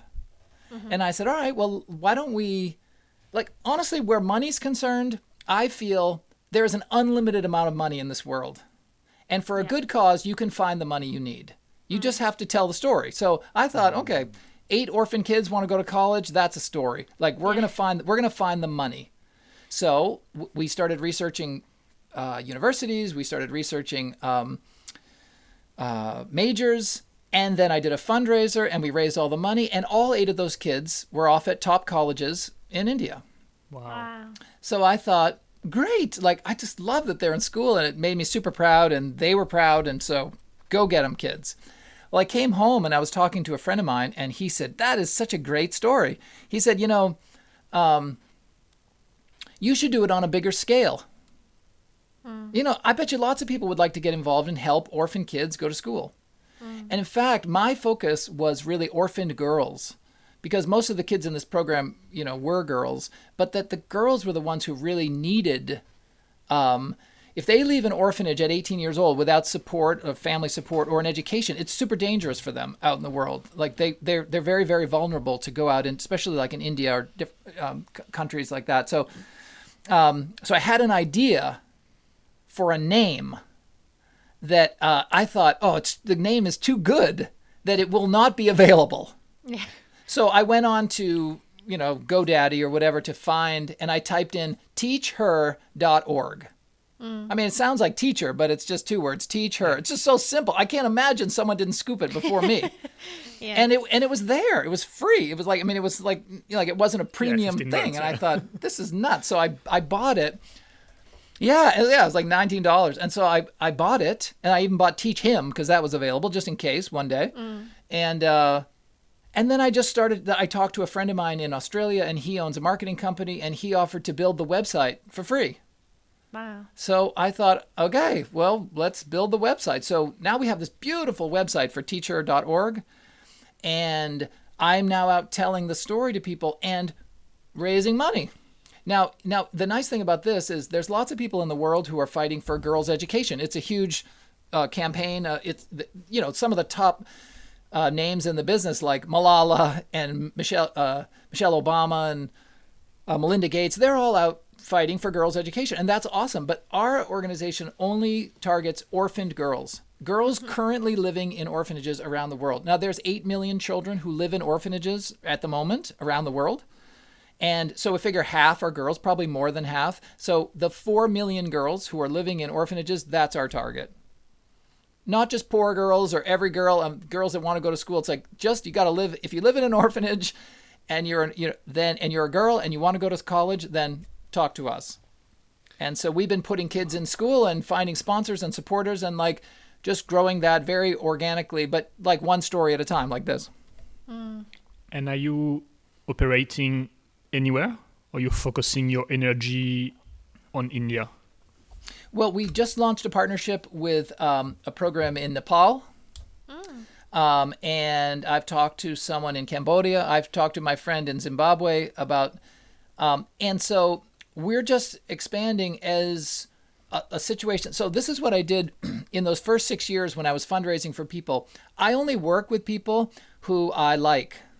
Yeah. Like I have to like you, and I have to trust that you're not going to steal my money yeah. because that's very very common in the Yeah. world so there's lots of um, scams Uh, I, I used to do orphanage tours to see about finding partners and i've had times where i was in a place and something kind of strikes me as off and i say to the guy let me ask you like where are the beds in this orphanage like where do the kids sleep and the guy kind of looks at his friend and he's like uh, they were stolen and I was like, okay, well, when? And he said, uh, last night. So I said, okay, like when the kids were in them? Like the thieves came and quietly set the kids on the floor and stole the orphan beds? I mean, who steals orphan beds? But um, this was just a scam. This guy, there was no, there were no orphans at this place. They they bust some kids in for the day, and they were trying to get us to fund them when they didn't actually exist. And so That's sick. I know it's horrible, and it's very, very common though. Or, or people will have orphans. They get children, uh, and they'll keep them and keep them in squalor conditions so that they can get money, and then they keep all the money for themselves and use the kids like props for foreign tourists who come in. It's like, so you have to be careful. So like, I only work with people who I meet, who I actually, who somebody I trust can vet them, or people on the ground can vet them, and then so I don't just work anywhere. If someone calls me and says. Um, put our kids in school. But um, so if we're, we're just expanding as we find people that we trust and like, then we're finding supporters to go into that area and help those kids. I see. That's crazy that people are trying to take advantage of. Yeah. Yeah, I mean, Yeah. some people have no ethic and moral. It's insane. Well, but I think I think a lot of times in some of these places it's like a job. So there's Yeah. there's not a lot of opportunity, and so people think they see a nonprofit getting money and they think, okay, well, there's a source of money. All we need is some kids in a building and we could open business. And they see it as like a way to make some money. Now, that's not the way I don't want to support those people. Um, but you wouldn't know if you just if you could come up with a half decent website, you might be able to raise money for it. It's actually super interesting because when I was looking at orphanages in Panama, some of them you had to pay like thirty dollars per day to go and help, and I was like, I'm not against paying, but where's that money going? I was like, I don't want to go and pay the staff to have a fancy meal. I want to go like if I'm paying anything, I wanted to go to the children. So I ended up finding somewhere that I could go for free, and actually, and it wasn't even about the money. It was just more about like I didn't know where that money was going, and it was a weird kind of I don't know. It's a weird thing to kind of get your head around in terms of like, well, you know, what is real and what isn't real, and It's like, are these kids here just for show, just so that you pay them thirty dollars a day to be there, but then actually they don't need to be there, or maybe. It, do you know what I mean? It's like a weird kind of. It's it's hard to figure out, like you said, who the real people are and who the real orphans are and who the real businesses are, and all- like it's a whole minefield. And if you're quite innocent about it, I think you can quite easily get trapped into one of those schemes where you're paying people to leave children living in shit just so that it's like a like what's that thing it's called like um oh my brain's gone blank you know when like people pyramid make scheme? no like when people make things look worse than it is just for the tourists so it's like oh these poor orphans da da da when it's actually do you know what i mean? There's like a, a word for whatever. But yeah it's, it's hard to know what's real and what's not real is one point. No, and I think you're right. And that's where really the movement around the world is not to be a volunteer at an orphanage. Um, now, I, I don't, I, I've, I've lived at an orphanage, so I'm not really one to talk, but, um, but I've been sort of chewed out by people who are like, you know, you're part of the problem. You're there encouraging people to, to visit orphanages, and what a great experience you had. Now, I say also, though, like I said before, I would never be working for these kids if I didn't first meet them like by meeting them and spending time with them and living in their world um, and and really committing to them i'm able to then see to grow that connection and to and to love them for real like not just to feel like oh intellectually orphans are bad therefore i have a passion for orphans. Like this is much this is just like from my heart. Like i look at these kids and think through no fault of their own they've been given this terrible hand. Like Yeah. you know why are i don't know what your families are like but for my family i was born into a happy family where my parents bought me a piano when they I wanted to learn to play the piano you know? And so it's like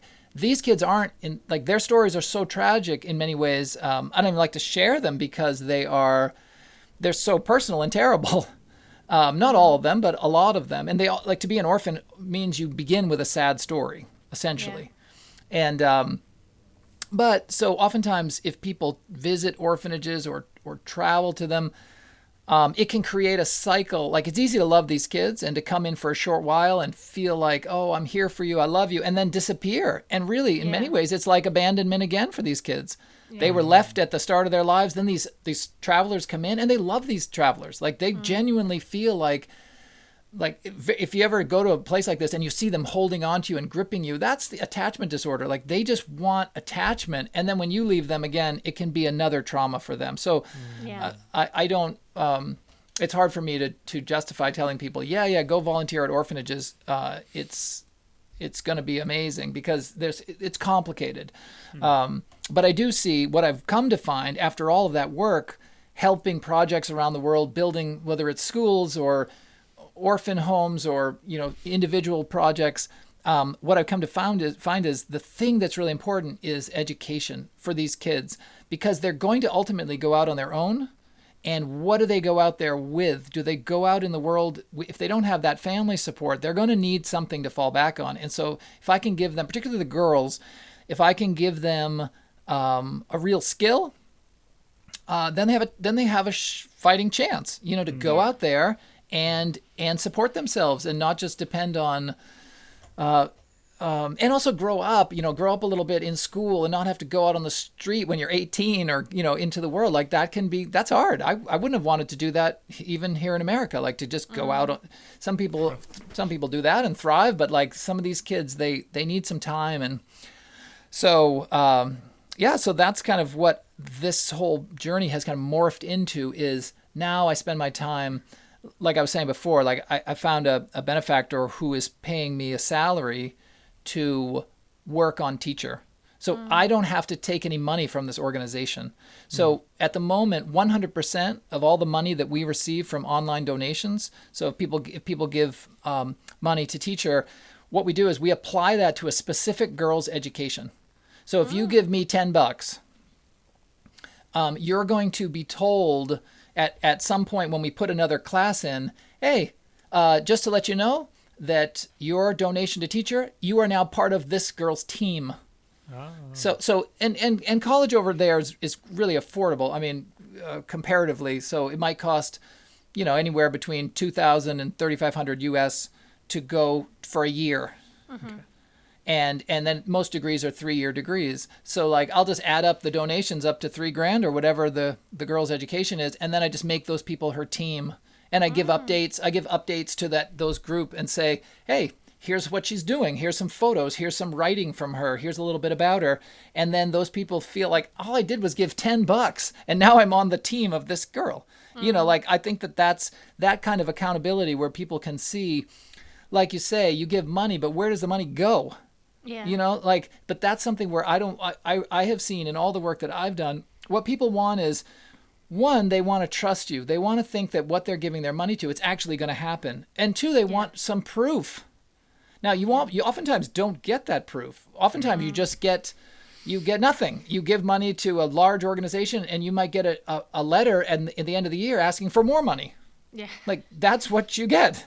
Yeah. Um, some organizations are really, really good at that at accountability, but I want teacher to be something where, um, where if you give uh, online, unless you give to the organization to help fund the organization, and that's the expectation that that's what that money's for. If you give a donation, a random donation, um, or a fundraising donation or something, that money all goes 100% goes to girls' education, and we just portion it out to as many girls. We we have a running list, and we just put them in as we as as we have enough money.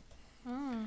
And I think I think also it helps to put a face behind it. It's not just I'm giving you money and you're you're helping people, but it's just people, it's just girls. Yeah. When suddenly it becomes a name and a face and and a degree and a story.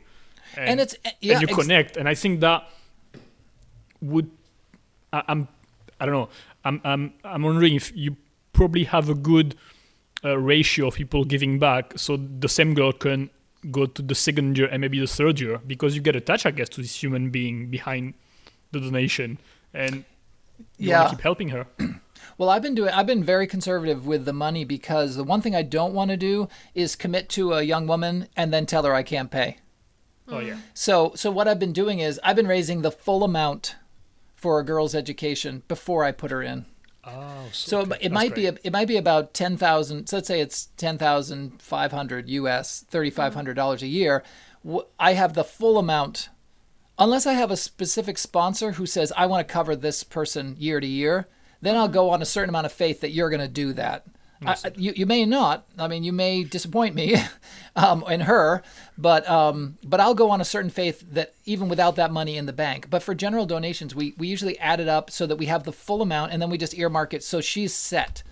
Uh, She we we don't have to worry about that. I, I just feel I would hate to have to have a whatever bad year. I mean, it'll probably never be as bad as the pandemic years, but um, to have a bad year Yeah, where you you just know. say to all the girls, "Hey, you know what? Uh, sorry to say, uh, hope you enjoyed those first years of school, but you're done." Yeah. I don't got you. So like, I really don't want to be in that situation. So I'm I'm I'm playing a little bit uh, conservative here to start. yeah. Makes sense. Makes sense.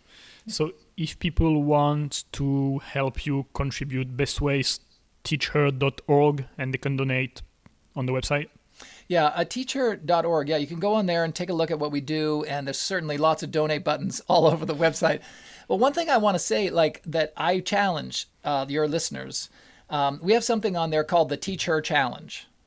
And this has been the most um, inspiring piece of this idea for me. So when I first came up with Teacher, I didn't actually want it just to be teach these kids in another country. Um, like, so um, yes, we're teaching these girls in India and Nepal and wherever, we're giving them the opportunity to go to school. But I want to teach our girls here in the United States or the UK or wherever. I want to teach them um, about how to get involved. I want to teach them about how to put their passion in action. I want to teach them about the difference they can make even at a young age. So I've had a lot of young um, people uh, be- between the ages of 15, 16, and 17 who've come and take this challenge. And I challenge them to raise a thousand bucks. So thousand dollars. I'll teach you how to do it. I'll help you produce a video. Uh, and I'll walk you step by step through and show you how you can do this. Because I found in fundraising, it's a skill. Like it's something that not everybody can do, and it scares a lot of people. A lot of people they don't like it. Like they think the last thing they want to do is ask for money. But I found in my work that I'm never I, I can ask for money all day long because it's not about me. If I'm asking for myself, I might be nervous about it, but I'm asking for these kids. Like someone's got to ask for them, so I'm fearless. But so so we have uh, this teacher challenge where girls have stepped up, and there's a great uh, video on the website uh, if you go and check it out. But so there's a girl named McKenna. She's 16. She lives in Massachusetts. She wants to take the teacher challenge. So she comes out, I shoot her video, she puts it out there, and she raises $8,000 just like that. So, you know, 16 year old kid, 8,000 bucks. So super proud of her. So I assign her uh, a student. Her name's Kelly. She's, she's uh, at, at an orphanage over in India. She wants to be a lawyer.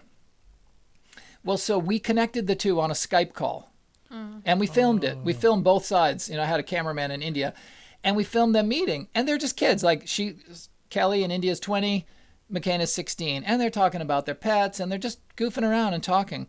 Well, at the end of it, McKenna says, "I'm going to raise the full amount of her education. It's twenty thousand dollars for a five-year degree. She's sixteen. So, as a 16 year old, she has taken on the responsibility of this 20 year old orphan girl, and she's going to do it. Like she already, she's almost, she's almost at 10,000, or she's over 10,000 now. I think she's almost at 11, but she's going to raise all 20,000. And like, I just feel that that is going to change both of their lives. It's going to change Kelly's life because she's going to get to go to school and get this law degree, and that's will be amazing. I mean, she's a first generation college student for sure, uh, you know, her family, but um but for McKenna, for this girl over here, like she is now, this is real. Like she knows this girl. They're friends. They're going to be in college at the same time. So they're going to support each other and talk to each, you know, and I just think like that is amazing. And I just encourage anyone out there, like come and take this teacher challenge. See what you can do. And even if you like I give them a free t-shirt. If they hit their goal, they get a t-shirt. but um but more than that, like you'll get updates on the girl that you're sponsoring and you can change her life, but you can also change your life. That's what I'm that's what I'm trying to get across to them. So Yeah. Wow. That is definitely life changing for 16 years old. To, Yeah. to suddenly, like you said at the beginning about you, it's not about me anymore. It's about helping someone else. And I guess that's what she's going through, especially when you're a teenager. You're kind of me, me, me, and myself, and, you know, and everything evolves around you. And suddenly you find this other person that is not as privileged as you are. Just realizing that this age is amazing for a start. And, Right. and, then, and then you get the chance to make a difference that's going to be so valuable for her future. That's wow. That's amazing. I love the idea. Yeah, and it's great. And and to me, I feel like it's just a matter of again, the only thing stopping anyone who's listening, I don't care if you're a 16 year old or you're a 50 year old, the only thing stopping them from doing that is just deciding to do it. Yeah. If someone were to say, you know what, I've never raised any money, I'm going to try and raise it. I'm going to try and raise $3,000 one year for a girl's education. Anyone in this world can do it. I don't care if you're 10, I don't care if you're 90. Anyone can do that, and I can show them how to do it, but you have to decide to do it. You just have to decide, I can do this, and then you, I promise you, you can do it. Yeah, it's never been easier. Like Yeah. go on GoFundMe, create the thing. It's gonna take you an hour to write everything, send it to every person you know, like all your friends and family and everything. Like I mean, it's not too hard just to start. it. Right. Well, and we have tools on Teacher. We have we have all those tools, uh, and and we have a toolkit to walk you through. We got all it all laid out. It just could not be easier, and we'll even help you with a video, Yeah, uh, so, i- mean- if you want. So I mean, there's no excuse. No, yeah, But these girls are worth it. I mean, that's the thing. Like these girls, like they really are. Um, having having having lived with them and and got to know them just as people, like they're no they're no they're not more deserving than any one other girl you love and know, but like they certainly could use could use uh, the the help, and they're not going to get this opportunity. Like there's no there's no government loans for orphan girls to go to college. Like there's no Pell grants or whatever the grants they have in England. You know, it's just like there's no student loans. Like it's it's just it's not. Uh, you, they're not going to go. Uh, most yeah. of the people that go uh, are are quite wealthy, so uh, this gives them a chance. And I really love that. I love to take you know the low the people that do not have that opportunity and just kind of pile on you know yeah. let's put them in school but then you know let's get them a laptop and let, let, let's let's just pile on them for because their whole life they haven't had that they haven't yeah. had that that chance. feeling and many times in school they don't feel worthy of being in that school or you know so it, it takes a bit more than just saying okay go to school good luck it takes a lot of um, you know support from their mm. from them as well but it's great. It's it's great. Like again, like th- these these kids are the best clients I've ever had. They're, they're the least the least demanding and uh, you know the most supportive. So they're they're kind of amazing. I'm just kind of like I'm just sat here in awe, kind of speechless, and just thinking about it. It's so interesting how your story just all comes together. Like you said, you learned about filmmaking. You did, you know, you got all these awards, you got all these things, but that was really just training for what you're doing now. And it's and it's, it's interesting because I bet you didn't know that when you were getting these awards years ago that you would be using all of these skills to now help girls in India go to college and you, you know and studying. It's just such a I'm just kind of mind blown, honestly. Your like your determination, your strength, your just go get 'em attitude, and like your positivity as well. Like just this whole conversation has just left me a little bit mind blown, a little bit speechless, and super duper inspired. Like I, I'm, I don't even know what to say, honestly. Uh, well, that's great. Like, and honestly, I, I, I do feel like one thing that I've seen in these last bunch of years where I've been traveling and meeting people around the world is that, so um, there, and you probably know this because this is your work. You work with, you know, finding interesting people and talking to them. The world is full of people who are mm-hmm. doing amazing work.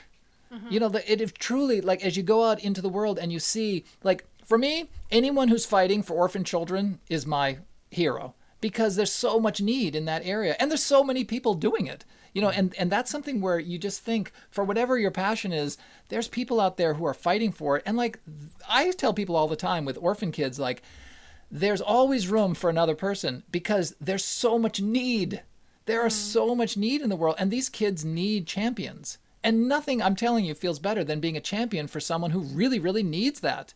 You know, who needs someone to fight for them. So, like, if you have a voice and you're fortunate enough to have some free time or some or the desire to even get out and do something, the world is so open. And it's the time. Like, there's never been a time like this right now where you guys can probably go and go to South America and do your thing and still find a way to make a living you know turn that into something and where you know i can go and say i'm going to make my focus on orphan kids and find a way to make a living at it you know so like mm-hmm. the it's it's a great time now in the world for someone who feels a calling and this is what i always say there's going to be someone I know who's listening to this out there right now who feels like a baby bird in their chest. They feel this like fluttering heart where they feel like this guy is talking to me. Mm. This was meant for me. You know, I feel I've been thinking, I've been on the fence. I've been wondering, maybe I should do this thing. Maybe I should follow this passion of mine. And like I'm saying, yes, I am talking to you. And this is your calling to get out and do it. Like try it. And the you know, what's the worst that can happen? You can always go back to doing the same thing that you're doing yeah. now. Like go try it. And uh, most of the time I, I found in my own experience when you when you when you jump we used to have a saying on our trip, and it's not super profound, but it but it used to just be something will happen. We'd be at a crossroads and we'd try and decide, do I go this way or this way? And we go, well, let's go this way. Something will happen, and we'll just go. Because in the end of the day, you're back in your bed, you're falling asleep, and something happened, even if you don't know how it's going to work out. And so I feel like with, with, with all this stuff, it's really not as life or death, I think, as people feel they feel like, oh my gosh, if I make this change, my house of cards is going to collapse around me. And the truth of it is, if you make a change, then you get a new house and you do a new thing.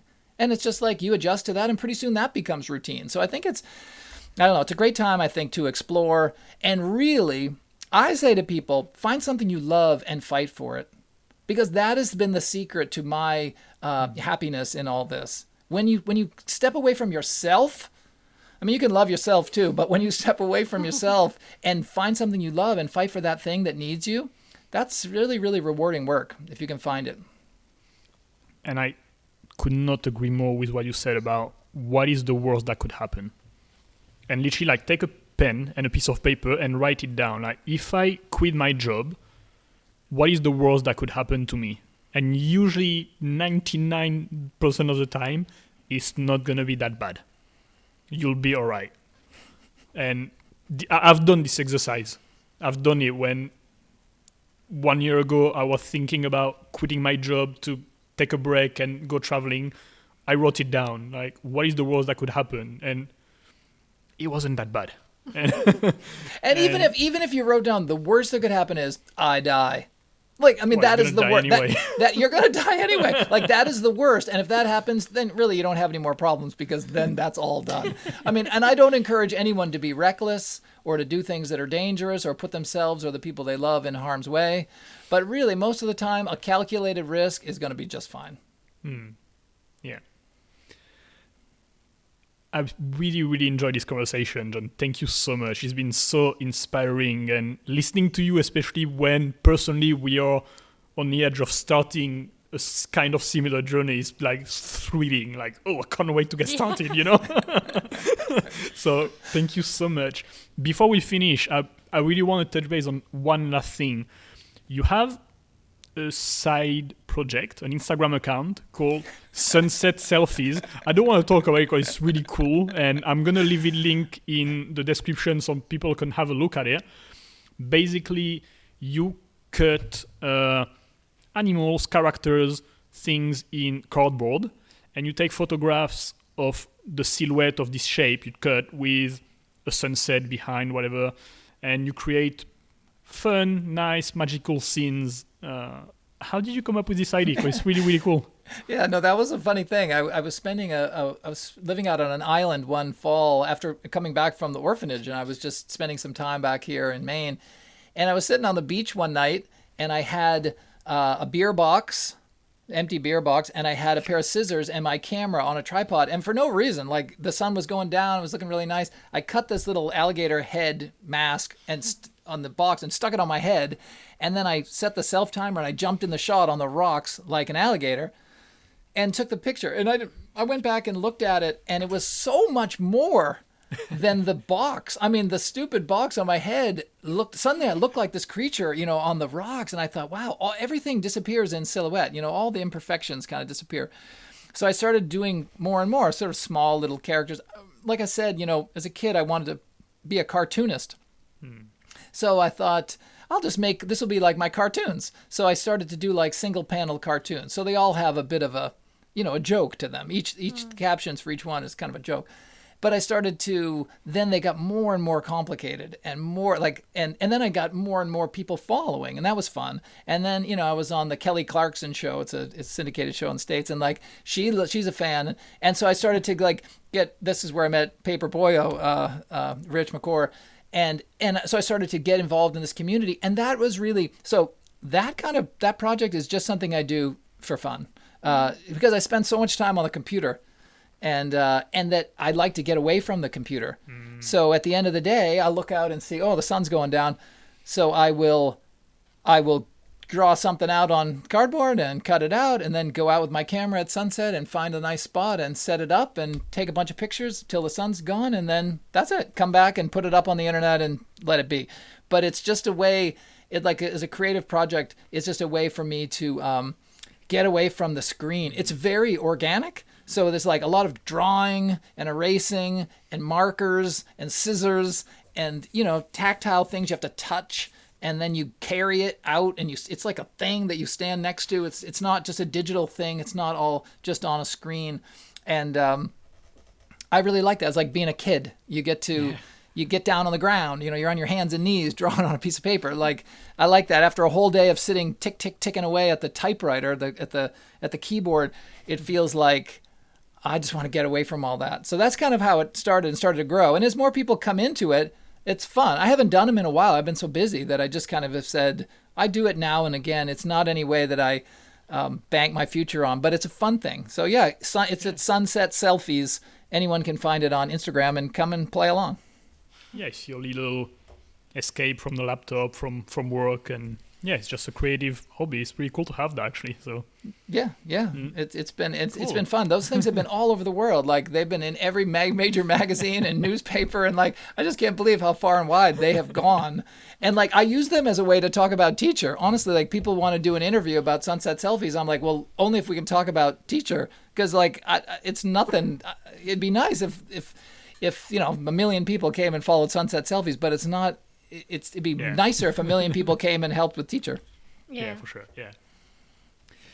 Again, thank you so much. You inspired me to get started with this trip and, and to get things going. And I can't wait to be somewhere to do stuff because, yeah, you like the last five months have been kind of slow and everything. And I think you gave me the kick in the butt to really like get going with it and get started. So thank you. Really personal message. But You guys are welcome. It's so f- nice to talk with you, and I look forward to to following your journey and seeing you uh, out there in the wide open world, living your life and uh, doing your thing, having your adventure too. So I'm sure that'll that'll be uh, transformative for you as well. I'm sure you will, yeah.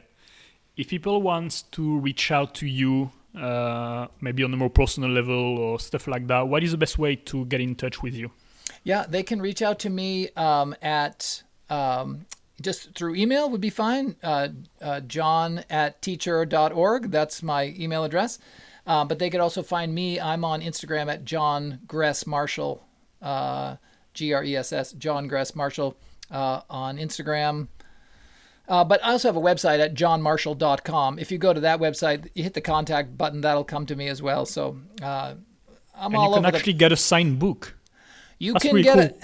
Yeah. I had someone just reach out this morning. They asked for 21 signed copies. So I just had to, I, I spent a, I spent a morning signing and personalizing. I even draw a little cartoon in each book. So if someone wants a, a copy, they can they can reach out through the website, and I'd be happy to mail one off.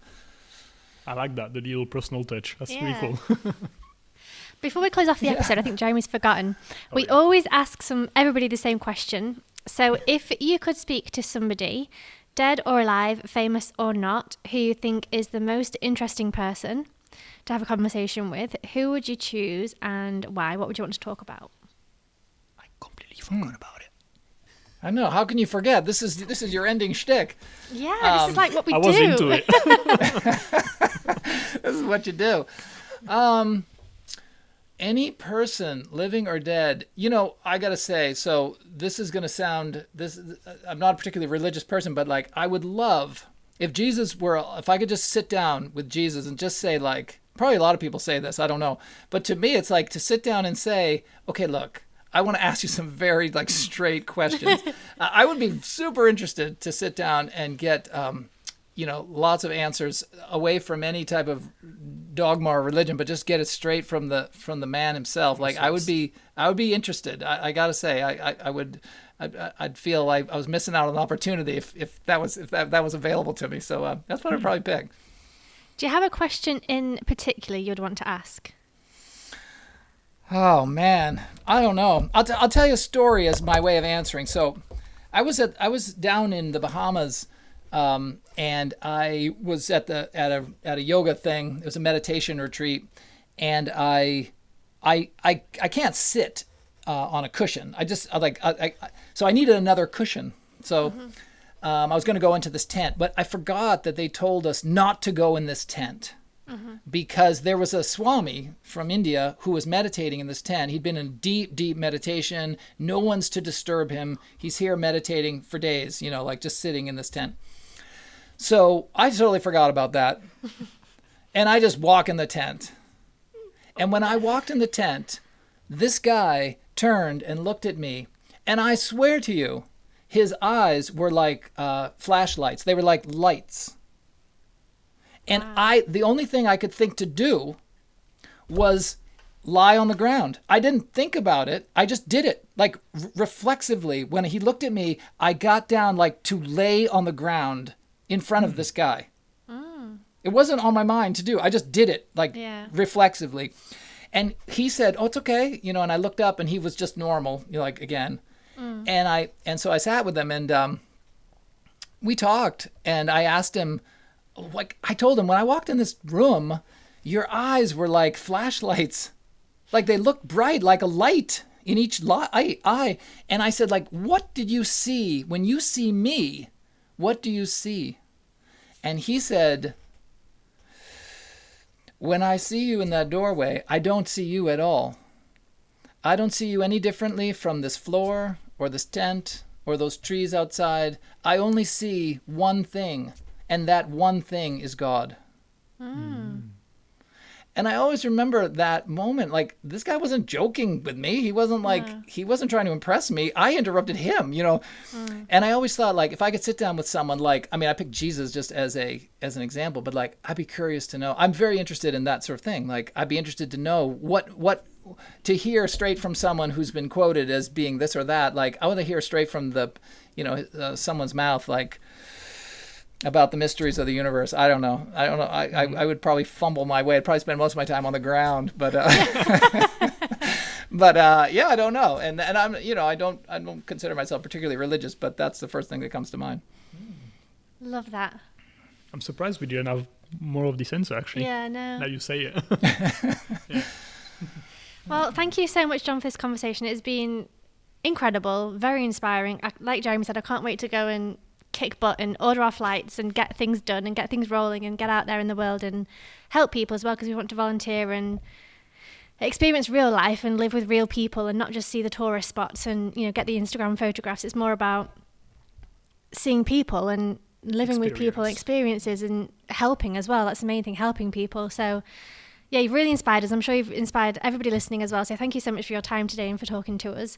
Um, yeah, and for everybody else listening, um, we really hope you enjoyed this episode. Make sure you reach out to John and say hello from us. Um, we're back next Wednesday with a brand new episode, so have a wonderful day. Bye. Bye. Bye bye.